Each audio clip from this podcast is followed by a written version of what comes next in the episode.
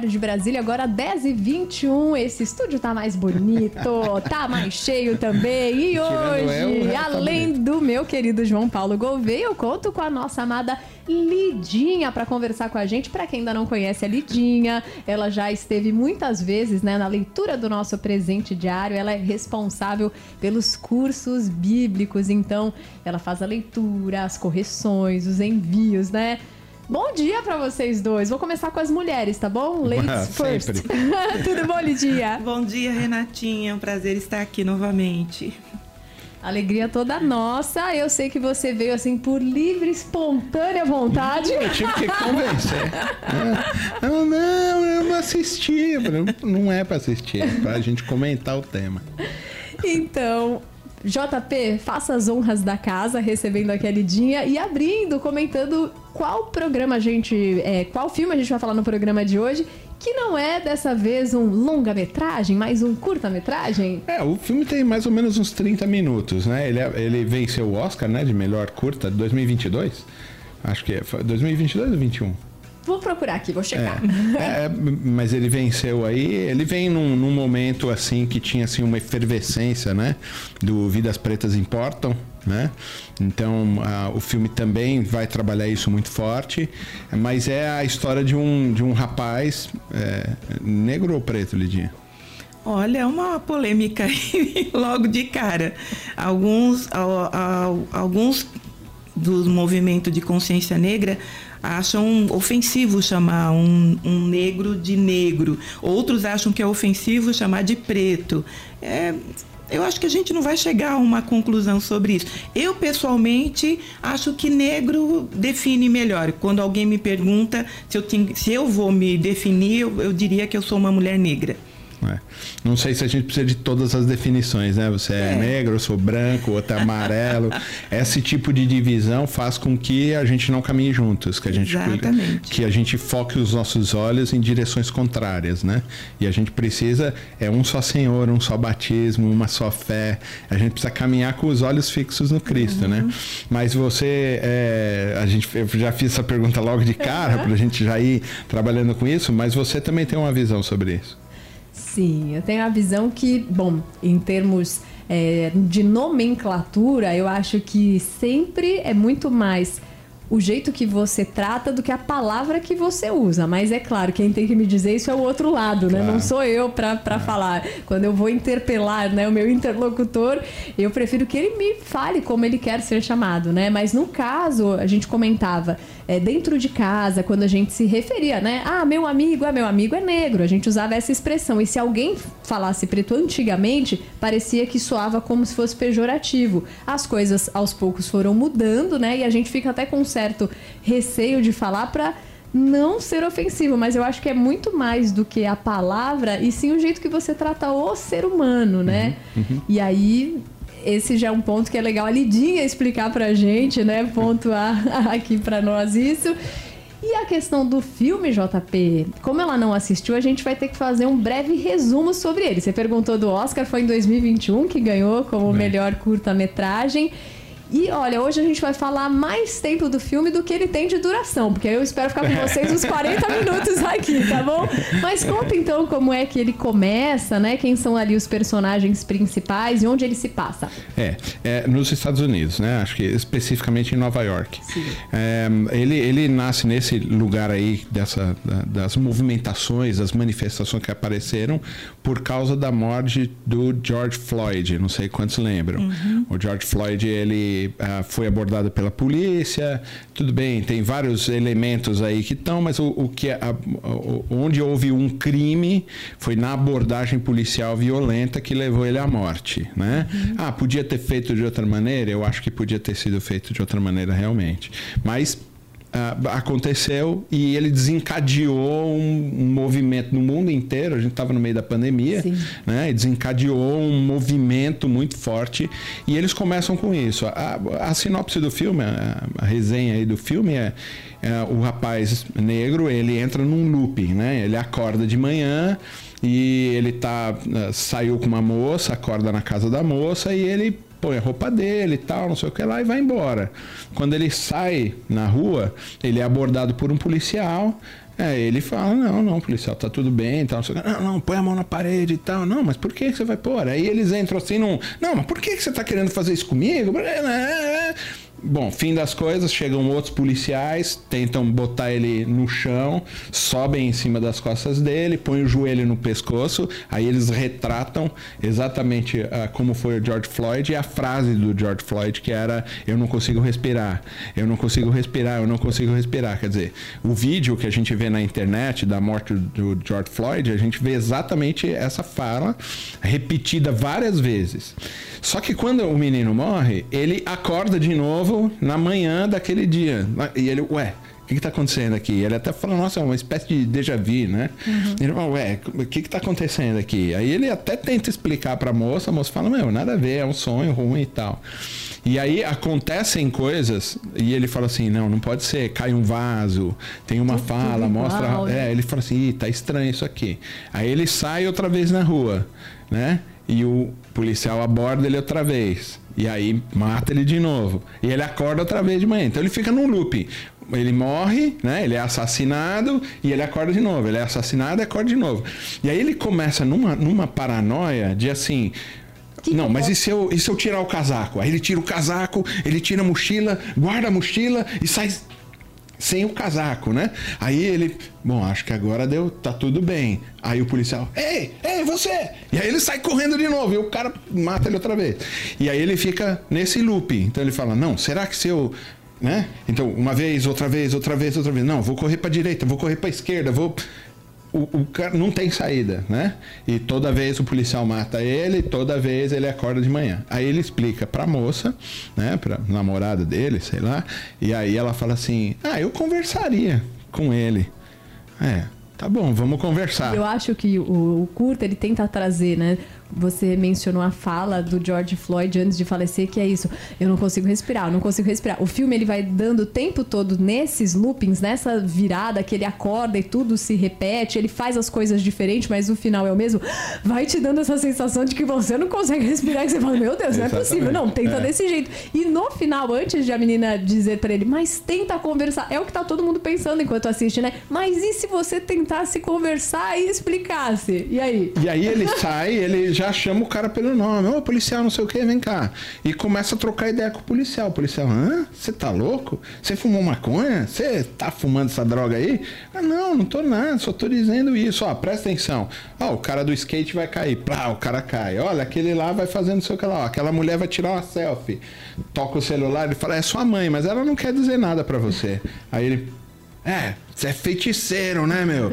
E ele já vai com esse também esse preconceito de, é, vocês da, dessa raça, vocês são feiticeiros, né? E aí e ele vai colocando esses elementos. E realmente essa coisa assim parece que vai te asfixiando, né?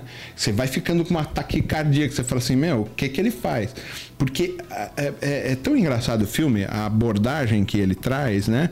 De que a gente usa aquelas desculpas que ele está tentando se desvencilhar para tentar falar assim, não, não tem um racismo estrutural no país, né? A gente não, a gente é um país miscigenado, a, gente é de racismo, boa, né, Eu já disse recentemente que essa história de racismo estrutural é uma coisa que a gente, alguns estão tentando importar dos Estados Unidos, que aqui no Brasil não existe. É, é, é que lá, eu acho que lá, lá tem um negócio que é que é, é mais estranho. A gente é hipócrita aqui. Uhum. Entendeu? Lá eles falam na cara o negócio. É, é, é assim, é, é jogado no vento. Uhum. Aqui não. Aqui a gente é hipócrita. Né? Não, aqui a, a, justificativa e a resposta, geralmente, a um episódio racista é assim: não, eu não sou racista, eu tenho um amigo racista, um parente racista. Eu, eu tenho um é, amigo negro, é, imagina. Então, né? Eu não sou racista. O, o meu pai é, é, muito engraçado. Meu pai, é, quando era vivo, né? Ele tinha numa pasta um recorte de jornal. Agora não, não é raça assim, né? Mas ele tinha um recorte de jornal onde um rapaz lá lá em Portugal foi preso porque é, ele tinha. Não, foi na. É, onde foi, meu Deus? Em algum lugar, na Alemanha, eu acho, sei lá, o camarada foi preso porque ele era racista. Ele foi preso por racismo. Aí a mãe vai dar o testemunho do menino. Imagina que ele é racista, ele tem até um amigo português. Aí você fica assim, mano, que mulher louca, mano. Acabou com o cara, né? Sabe assim, tipo, tá, ninguém gosta do português, né? Essa que é a jogada. Ele tem até um amigo português, né? Assim, que tipo de resposta é essa? Incriminou mais o cara, né? Ah, por causa do, da ação, como a Renata estava falando. Quer dizer, é uma fala que reforça alguma coisa para tentar se auto-justificar da minha própria hipocrisia. Até fiquei curiosa agora, JP, sobre o final do filme. Nessa, nessa última, pelo que eu entendi, acho que nesse último momento, então ele segue o conselho da, da moça e resolve ele conversar troca ideia com, com o ela. policial. Aí ele vira e fala assim, o policial, mas o que, que você quer? Ele falou, ah, me leva para casa. Eu quero chegar em casa. Aí o policial, tá bom. Bota ele lá no carro. Aí na, no caminho ele fala assim: então se eu sentar aí na frente eu cometo um crime, porque ele é botado na gaiolinha, né, do, da polícia, para ser levado. Ele fala: é crime? Ele, é, é crime.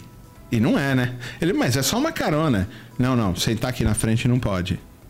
Entendeu? Eles também já dá esse indício. E eles vão trocando ideia, tem uma relação. Ah, quando você nasceu? Ah, você é de tal signo. Os caras vão, ah, tenho, tenho filho, não sei o que tal. Ele começa a fazer perguntas para entender a cabeça daquele policial, né? E o policial também, eles vão tendo uma discussão ali, uma relação, né? É o único momento assim que você tem um tipo de relação. Aí ele você termina, um tipo termina o carro. esperança de é. que o final será é. diferente dos outros. Ele vai conseguir pelo diálogo que é o que fica se propondo. Não, vamos dialogar, né? Vamos simplesmente sentar com os racistas e a gente vai trocar ideia com eles e eles vão se convencer. É, e o filme dá a entender assim: não, eles não vão se convencer. Então, quando termina, eles, ah, então tudo bem, tchau, espero não te ver mais. Porque ele tá falando, bom, eu não vou morrer, uhum. eu não vou ver uhum. mais o policial. Aí ele tá indo embora e ao fundo você vê o policial assim, abre os braços, bate palma e fala: Nossa, você quase me convenceu. Puxa a arma e dá dois tiros pelas costas do cara. Essa é a última morte que aparece no filme do menino. E o sangue que fica derramado faz um mapa da África, assim. Hum. Então ele dá a intenção assim: os caras não querem saber, não importa o que Não, não há diálogo com racistas. Não tem diálogo. E é interessante. Porque eles são radicais, né? É interessante porque eu estava até comentando com o JP. Quando você nasce negra, negro e criado numa família negra, as mães que têm um pouco mais de consciência dessa realidade, é instintivo. Elas ensinam os seus filhos alguns comportamentos que não são aceitáveis. É, então, não são só gestos. É, com, como a mulher negra, o racismo se manifesta de outras maneiras. Ela é vista meio como é, assim, de uma maneira muito sexualizada, muito erotizada, né?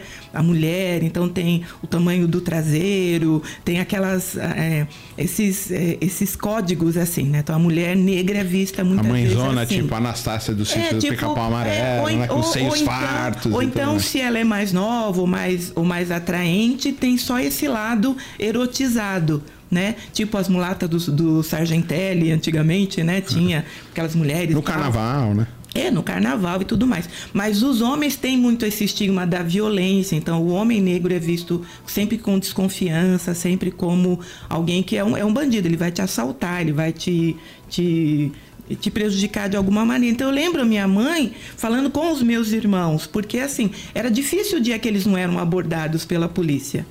Era muito difícil, não só os meus irmãos, amigos meus é, negros. Difícil o dia que eles não eram abordados, que eles não são ainda hoje abordados pela polícia. Então minha, eu lembro da minha mãe falando: olha, então assim, você não anda sem documento, sem a sua identidade, você não sai de casa sem o seu documento. Mesmo que você vá ali na esquina, você sai com o documento.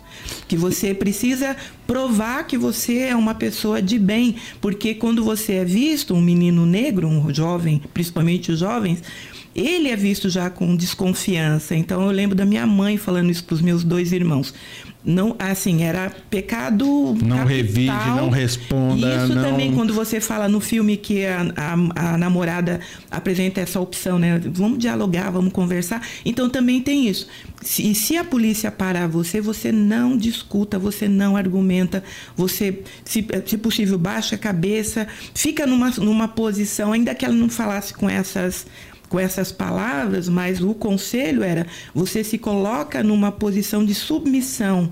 De, de subserviência. É, mesmo. então você não, não, não encara, você não olha para o policial, você não responde para ele, você só responde o que ele te perguntar e com educação, porque qualquer coisa fora desse script pode significar ser, ser autuado, ser levado, ou levar uma. Pode uma desencadear surra, um gatilho que o cara apanhar, vai. Pode ser interpretado como uma tentativa de agressão, então você faça isso. Então eu lembro e, conversando com outros amigos, é, e era isso a gente tinha em comum. As, sua, as mães deles falavam as mesmas coisas, né? É, a, sua, a sua atitude quando você for. É, é, confundido com um bandido, que é aí sim que o homem negro é visto, né, o negro, então você não não reaja porque até essa coisa do diálogo pode ser interpretado É. e na maioria das vezes será interpretado como um desrespeito, como uma agressão. E esse policial que tem é, vive nessa realidade do racismo estrutural, ele, ele pode responder com violência, então cuidado. E quando você é mulher, não tem isso de você ser parado por um policial, mas eu acho difícil uma mulher negra que não tenha sido seguida na loja, eu já fui seguida na loja, já se ouve é, falas, né, minha irmã no supermercado, um homem atrás dela ah, só podia ser preto, então tem é, de- tá demorando demais. É, então, é isso, seguir você nos corredores da loja, isso é uma realidade, faz parte da nossa realidade isso.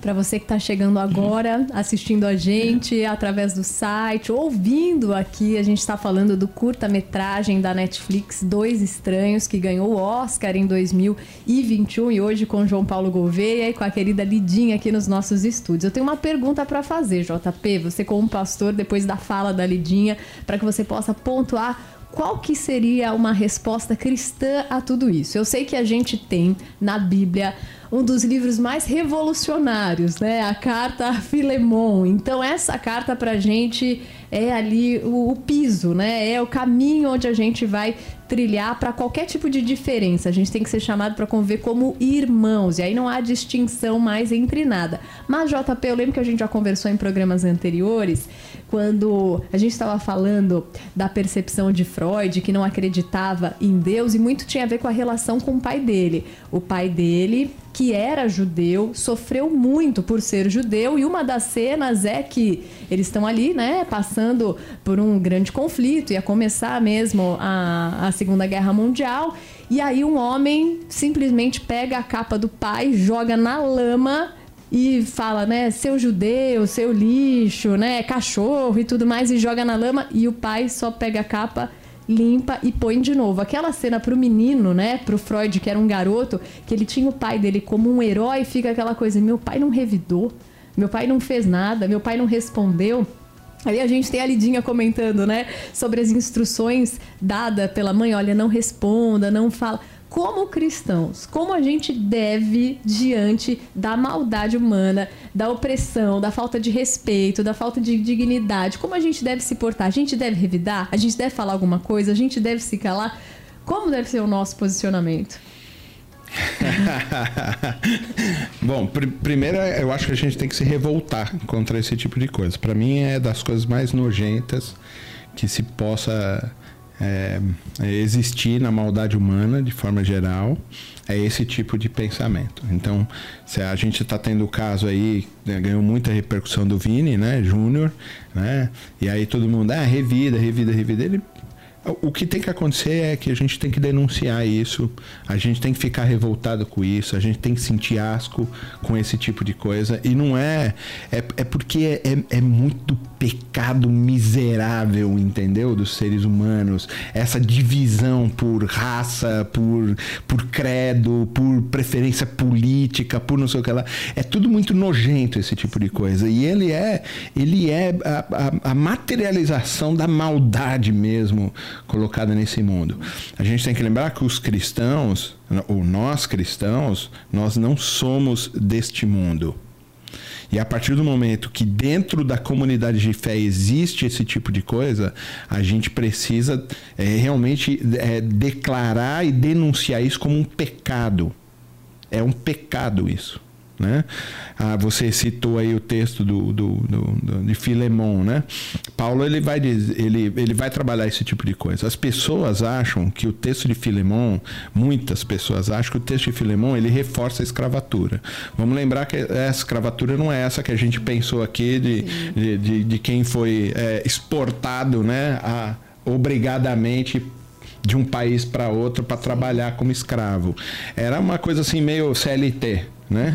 Era o, o cara ele devia vida para ele, mas ele trabalhava, recebia lá o seu salário, fazia, era mais ou menos isso aí que a gente tem isso. também do Império Romano, né? Se tivesse é. alguma guerra e algum soldado do Império morresse, você tinha que dar cinco homens ali por conta é. daquele soldado. Então os cinco homens estão lá dentro da casa, são simplesmente arrancados de dentro da casa. Agora se são escravos do Império Romano. É. Não importa, não importa a cor, não importa nada, se era um é. homem livre, nada. É, mas a questão escravo. é essa como uhum. CLT, né? Você é Sim. é escrava da uhum. Uhum. Você é lá, você recebe Sim. seu salário, mas você é. pode chegar a hora que você quiser.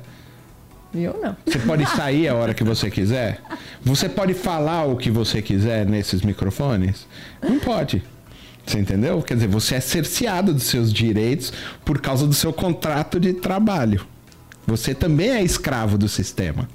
Entendeu? Sim, mas de é... certa forma, nesse eu sou também beneficiada e eu estou de acordo. E assinei por livre Tudo bem, legal. É, é, mas é só para a gente entender Sim. como era o, o, a escravatura lá. Tava a minha vida toda ligada a isso. O cara tinha, né, domínio. E o tal do. do, do como é? O, que está com Paulo? O Onésimo. O Onésimo, né?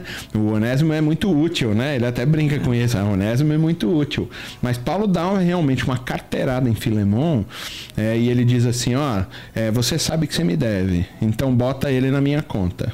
Eu sei que ele te deu prejuízo, mas bota ele na minha conta, né? Paulo dá uhum. isso. O grande negócio de Filemon é que ele não está fortalecendo a escravatura, mas ele está implodindo o sistema por dentro. Sim. E é isso que o cristianismo faz. Ele implode o sistema. Entendeu? Por quê? O camarada é escravo. Tudo bem, socialmente é aceito aquela coisa, como a gente está falando da nossa hipocrisia. Socialmente a gente vai aceitando, né? A gente vai passando a mão nisso, né? Nossos pecadinhos de estimação. Mas quando ele diz assim, sabe esse escravo? Você faz o seguinte, trata ele que nem irmão. Peraí, mas eu não vou poder mais Muda fazer o que eu quiser. Não muda? E aí ele, ele implode o sistema. Imagina se todos os escravos, então, se converterem. Ele não vai poder mais exagerar na dose. Ele não vai poder mais, vai ter que tratar o cara com amor, com carinho, com respeito, com você entendeu? Então, as pessoas que falam que na carta de Paulo a Filemon ele está fortalecendo, ele não mexe em questões sociais, pelo contrário, ele implode o sistema.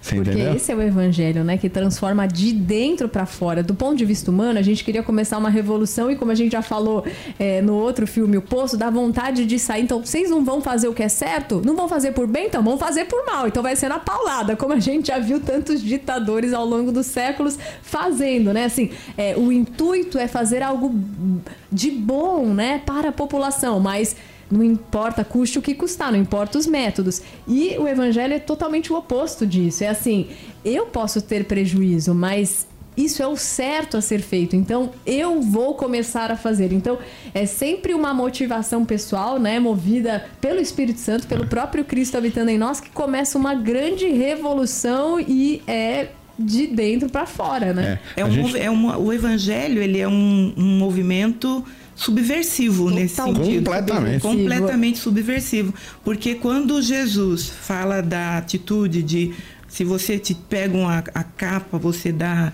a, a, a é, como se diz, a capa? A, a, a, túnica. A túnica também. Se bate, bate num, numa face. face, você dá outra, se obriga a caminhar uma milha, vai com ele duas. E depois vem Paulo e, e estrutura isso quando ele fala, quando você.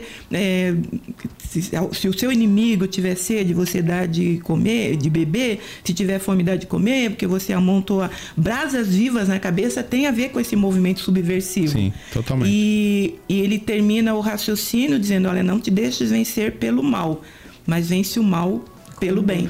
Tem um, um, estudioso aí que fala como é que é que o meu problema não é a fala dos maus, né? É o silêncio Exatamente. dos bons. É, é, eu acho que é essa relação. Isso não é uma pauta qualquer, e não é uma pauta dos negros. É uma pauta dos homens de bem. Exatamente. Entendeu? Aí, que a gente precisa avançar nisso, ah. todo mundo. A comunidade de fé, ela precisa extirpar isso de dentro. Exatamente. A sociedade, eu não tenho como alterar a sociedade toda, mas eu posso começar a implodir o sistema a partir da minha comunidade de fé. Sim. Sim. Mas aí, pastor, uma pergunta. Eu, uma mulher negra, se eu for vítima de racismo explícito, cruel, eu como cristã, eu denuncio esse racismo, considerando que é um crime, Sim. né, lá do Código Penal, ou eu sofro dano como cristã e porque eu acho que os nossos ouvintes devem ter essa mesma dúvida, né?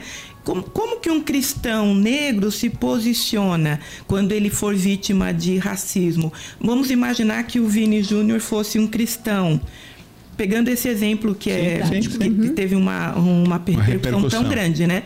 Uma pessoa super conhecida, tal, ele fosse cristão e acontecesse exatamente aquilo. Vamos voltar, pegando no filme, né? Vamos voltar. E a, aquilo acontece no estádio cheio, lotado, as pessoas começam a chamá-lo de macaco, a, é, uma jogar agressividade, banana, jogar banana, agressividade e tudo Falar mais. Falar que vão matar, pendurar fosse, um boneco. É, pendurar um boneco enforcando lá na é. ponte e tal. Qual deveria ser, qual seria então como se ele fosse um cristão, qual deveria ser a postura então, dele? A mesma ação. Ele tem que denunciar. Isso tem que ser denunciado. E isso é crime. E os criminosos têm que pagar com reclusão. Tem que ser preso. Esse é o ponto. A gente acha que, não, um cristão, ele perdoa. Perdoa. E se eu dissesse, se o Vini fosse cristão, eu diria para ele: perdoa, mas denuncia. Você entendeu? E luta para botar esse criminoso na cadeia. Mas eu perdoo. Mas é crime. E esse cara tem que ir pra cadeia. Que as pessoas têm essa dificuldade de entender. Né? Entende que o perdoar significa, então, você não tomar nenhuma. Não, não, não, nada a ver. Deixar passar. Não como dizer, né? Passar é. pano. Não, não é. Tem, tem que denunciar, é crime e a comunidade de fé precisa abraçar esse tipo de coisa. E não é só com isso. A gente está falando do caso negro. Mas e um abuso infantil?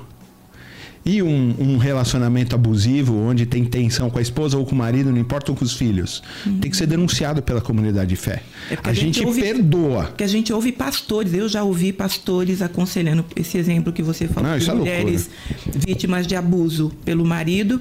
Então, a, é, o conselho do pastor para essa Releva. Irmã, não, você ora por ele, você suporta é. e até usando o texto bíblico, né? Não, a Bíblia fala para dar outra face. Então, ou seja, continua apanhando e, e ora, ora pelo não, seu marido. O JP deu um exemplo muito prático, né, no programa anterior, quando ele falava daquele senhor que dormia com a faca debaixo é. da cama. Então, ele chamou, na verdade, falou assim: você vai mudar esse comportamento. Porque eu acho que Cristo, quando ele entra também na nossa vida, ele coloca, joga a luz sobre tudo que está errado. Então, é a primeira chamada chamada ao arrependimento, à mudança não houve mudança, e no caso, assim, primeiro a gente, obviamente, vai seguir a lei e fazer o que é certo, até porque senão isso começa a se repetir, né? Eu acho claro. que quando a gente vai lá. Vira um círculo vicioso de agressão. Né? E você tem que entender que você está fazendo aquilo não só por você, né? Ah, eu vou denunciar porque ele fez isso comigo. Não, mas porque você vai estar tá ajudando também tantas outras pessoas a não passarem pelo mesmo, né? Mas é. no caso do JP do exemplo prático, ele chamou o senhor para conversar e falou: você vai mudar essa atitude, você vai tirar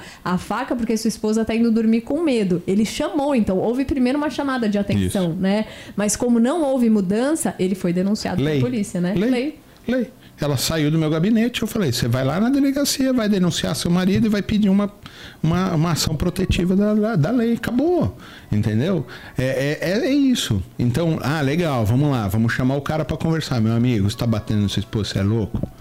Vamos dar uma dura no cara. Legal. Não mudou? Lei nele. Ponto. A lei é muito clara, muito tranquila para dizer isso. E a gente precisa aprender a fazer isso.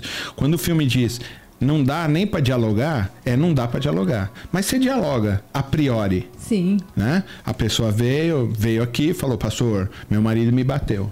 Né? Tá, acontece sempre. Ah, não, sempre me bate, ele bebe e me bate. Ou então não, ele só Ele só tem raiva, entendeu? Ele fica raivoso, menininho mimado e me bate. Tá bom, chama o cara, meu amigo, que você tá batendo na. na... É, né, é, é, é, Vamos denunciar. Tem que ser denunciado. Essas coisas são crime.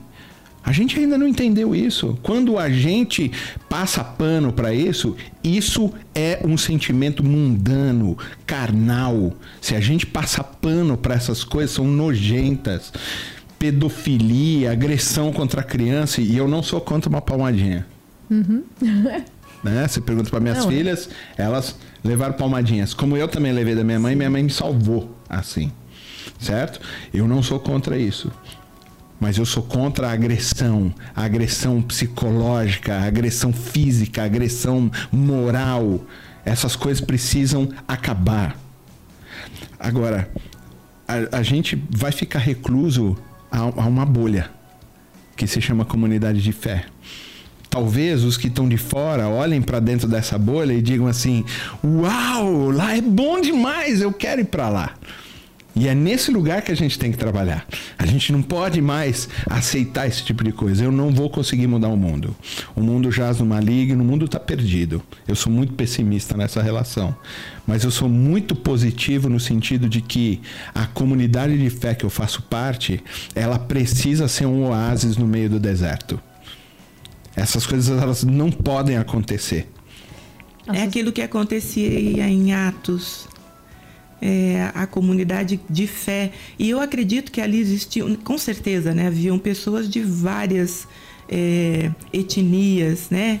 E, e a igreja primitiva vivia de uma tal maneira o amor cristão, a unidade né, era tão visível, era tão patente, que eles caíam na graça dos de fora, que não e os de fora a gente tem que entender, eu acho que isso, aqueles que não conhecem a verdade da palavra de Deus, uhum. é, eles, eles veem isso, no caso o racismo, a violência, uhum. todos os tipos de preconceito, como uma opção de vida. Eles não têm outras opções, Sim. mas o cristão tem essa tem uma outra opção que é superior, que é poderosa e que de fato muda a sociedade. Então talvez aquilo que aconteceu em Atos a, a unidade daqueles irmãos, mesmo com é, procedências é, étnicas e de culturas diferentes, era tão profunda, tão tremenda, que eles caíam na graça de um povo, do povo que não conseguia experimentar Exatamente. isso. Exatamente. Porque é nesse sentido é, é revolucionário, é, é impressionante. E aí o Senhor ia acrescentando, porque a pessoa que vê essa realidade, ela será atraída ao cristianismo, ela será atraída a Jesus. Né? É, é, é, talvez esse seja o grande local aí, né? Da gente é, pensar. Esses diálogos precisam acontecer. Eu acho que o filme aborda isso. Eu acho que o filme é, tem falhas. Ah, sim. Né? Não, o filme ele pode até ter a sua é. vertente, mas o que a gente está tentando trazer aqui para perto de você, que talvez tenha qualquer dificuldade de assistir o filme, é assim: não, não importa com qual vertente o filme tenha sido feita. Como a gente falou, essa pauta não é de direita ou de esquerda, essa pauta é do cristão. Não importa o tempo, não essa importa pauta é dos homens de bem. Exatamente, essa pauta é daquele que ama Jesus, que não quer ver ninguém passando por nenhum tipo de comportamento, de tratamento que tire a dignidade do ser humano, seja Imagina, Aonde, imagina que for. Jesus está tá pensando esse tipo de coisa, está vivendo esse tipo de coisa. Sim. Muito pelo contrário, Jesus e o cristianismo, e ele implode esse sistema mal, corrupto. Você entendeu? Implode, aonde as pessoas eh, elas são divididas pela cor da pele, pela, pela vida social, por, pela quantidade de dinheiro que tem, pela intelectualidade que tem. Essas coisas são bobagem, elas não podem dividir a gente. A gente vive hoje numa grande torre de Babel, né? Com os povos todos divididos mas a gente precisa lembrar que no cristianismo existe convergência de tudo isso no Cristo. É um só batismo, uma só fé, um só Senhor, e Ele é que faz tudo, né? Eu Buscar... Tenho... Pode falar. Pode... Não, eu tenho dois exemplos, né, de comportamento que eu preciso destacar aqui, que como ser uma resposta ao mesmo tempo que amorosa, que exige um respeito, né? A gente estava comentando quantos conselhos que são dados, né? Pensando no bem daquela pessoa para que ela não sofra qualquer tipo de ação é, desequilibrada, né? Que é isso que a gente vê, uma sociedade extremamente desequilibrada, né? Às vezes vão mudando os pontos de desequilíbrio, mas ela é sempre desequilibrada. Antes tratava muito, muito, muito mal a mulher. Se a gente comparar o jeito que Jesus tratava a mulher, a sociedade tratava muito mal, nem contava. E depois, né, tem o oposto, tem tentando dizer que a mulher é quase melhor que o homem, que a mulher é superior. Então a gente tem essa sociedade uhum. desequilibrada e o cristianismo é esse equilíbrio, né? É. Mas dois comportamentos que me chamaram muita atenção. Acho que foi na época do apartheid, aí nos Estados Unidos, é, tinha aquilo, você entrava num ônibus, aí tinha um negro sentado, entrava o branco, o negro levantava uhum. Para ceder o lugar. Para ceder o lugar. E a mulher não levantou. E aí não levantou, e aí não levantou, e aí ficou olhando, e aquilo, só esse comportamento que não é agressivo, que não é com violência, isso começou a gerar uma grande revolução. Não vou levantar mais. E as pessoas passaram a não levantar mais. Outro comportamento foi uma amiga muito querida, né? Negra, cabelo black power, tava numa emissora de TV e aí o apresentador do programa que ela era produtora passou assim o apresentador e todo mundo, quando ele passava, todo mundo ficava assim com vergonha e tudo mais. E ela com black power falou assim: o que, que tem aí no, no seu cabelo? Se eu procurar, vou encontrar aí um milho perdido, uma coisa. Ela, o quê? Ele é, se eu procurar. Ela, o quê? Ela fez o cara repetir na frente de todo mundo várias vezes até o cara começar a ficar constrangido. Aí ela olhou para ele e ela falou assim: se você procurar, você vai encontrar o meu cabelo. Mas assim, a vergonha do tipo de comportamento que se ela tivesse dado uma risada, assim, sentisse horrível por dentro, mas tivesse dado uma risada, o cara não ia se sentir tão mal. Mas fazer ele ouvir a própria fala fez com que o constrangimento tomasse conta daquele lugar, né? Então, assim, exemplos práticos, a gente precisa seguir a lei, precisa denunciar. Precisa trazer para a luz isso. Mas, gente... mas, aí você está, o, o exemplo, você está falando de um racista que pode ser convertido, digamos Sim. assim, né? Porque há pessoas que quando se deparam com a realidade de que elas próprias são racistas, é um choque e que leva a uma mudança, uma conscientização tal. Mas é interessante que nós estamos vivendo dias em que o oposto tem acontecido. Os racistas parece que se sentem é, de alguma maneira livres para ser racistas, porque é só pensar no número de denúncias e de episódios que tem se repetido. Só o Vini Júnior, voltando ao uhum, exemplo, uhum. ele foi vítima de pelo menos 10 episódios de racismo em estádio, contando lá com a vez que penduraram o boneco enforcado tal. Então você vê que Agora, semana passada, aconteceu na Argentina chegando, acho que os jogadores, eu não sei se acho que foi essa delegação brasileira. Acho que foi do é, Corinthians. É, é do, do um time é. e os é, torcedores argentinos na rua gritando e chamando de macaco, imitando é. a postura, tal.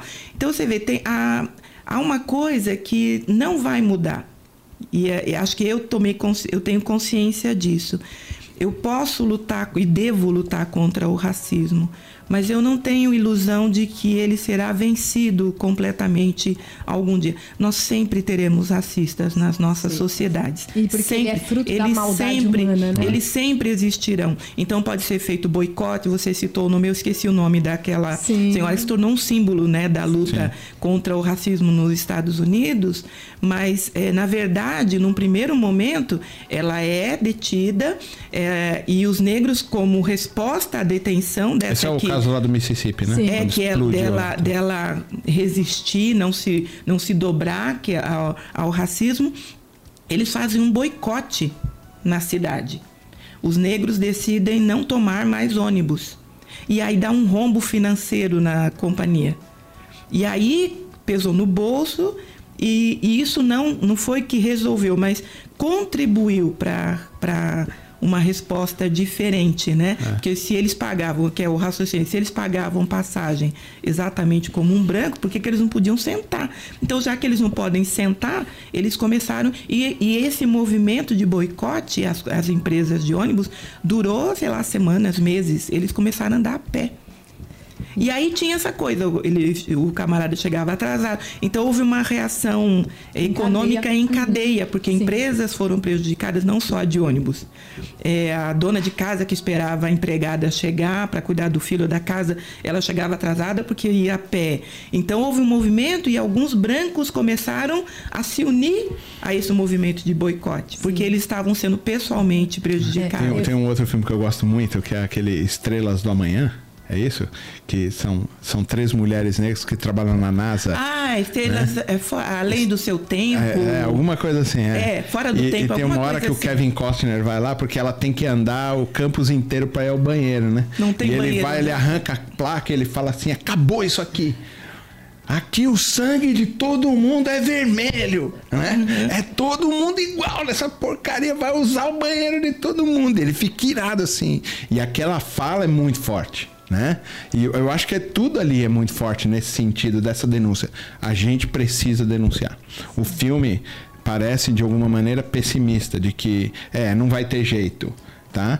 Eu acho que no mundo não. Eu acho também que não tem jeito. É derrocada.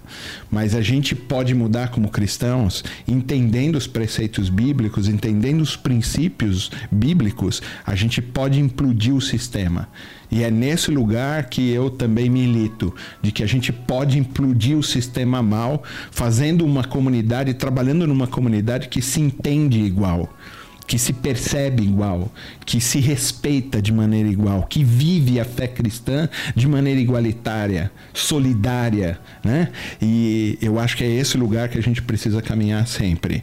Não é uma pauta dos negros, é uma pauta das pessoas de bem, que a gente precisa entender isso. Se eu entendo o Cristo, isso, isso tem que ser tem, tem que tem que ser uma coisa nojenta para mim né e eu preciso avançar um pouquinho mais sobre isso tudo Lidinha é muito bom viu ter você aqui filha Muito bom. Muito bom estar aqui. Então, um beijo a todos os nossos ouvintes. Quarta-feira que vem a gente se encontra de novo. Sugiram os filmes para que a gente possa comentar. E esse com a participação especial da Lidinha. Daqui a pouco vai estar lá no site também. É só você acessar rtm.org. A gente te espera semana que vem. Tchau, tchau.